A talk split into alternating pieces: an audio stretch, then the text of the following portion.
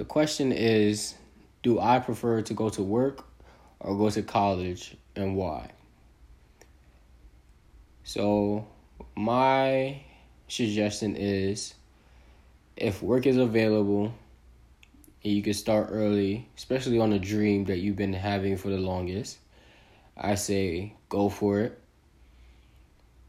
But if you know that you need to develop your skills mostly and you didn't go to school for it, um, most definitely go to college because that can help you carve yourself into a better person later on in life, make you more successful. Um, but it really depends mostly on the person. But for me, um, the way how my life has happened, I prefer to go to work.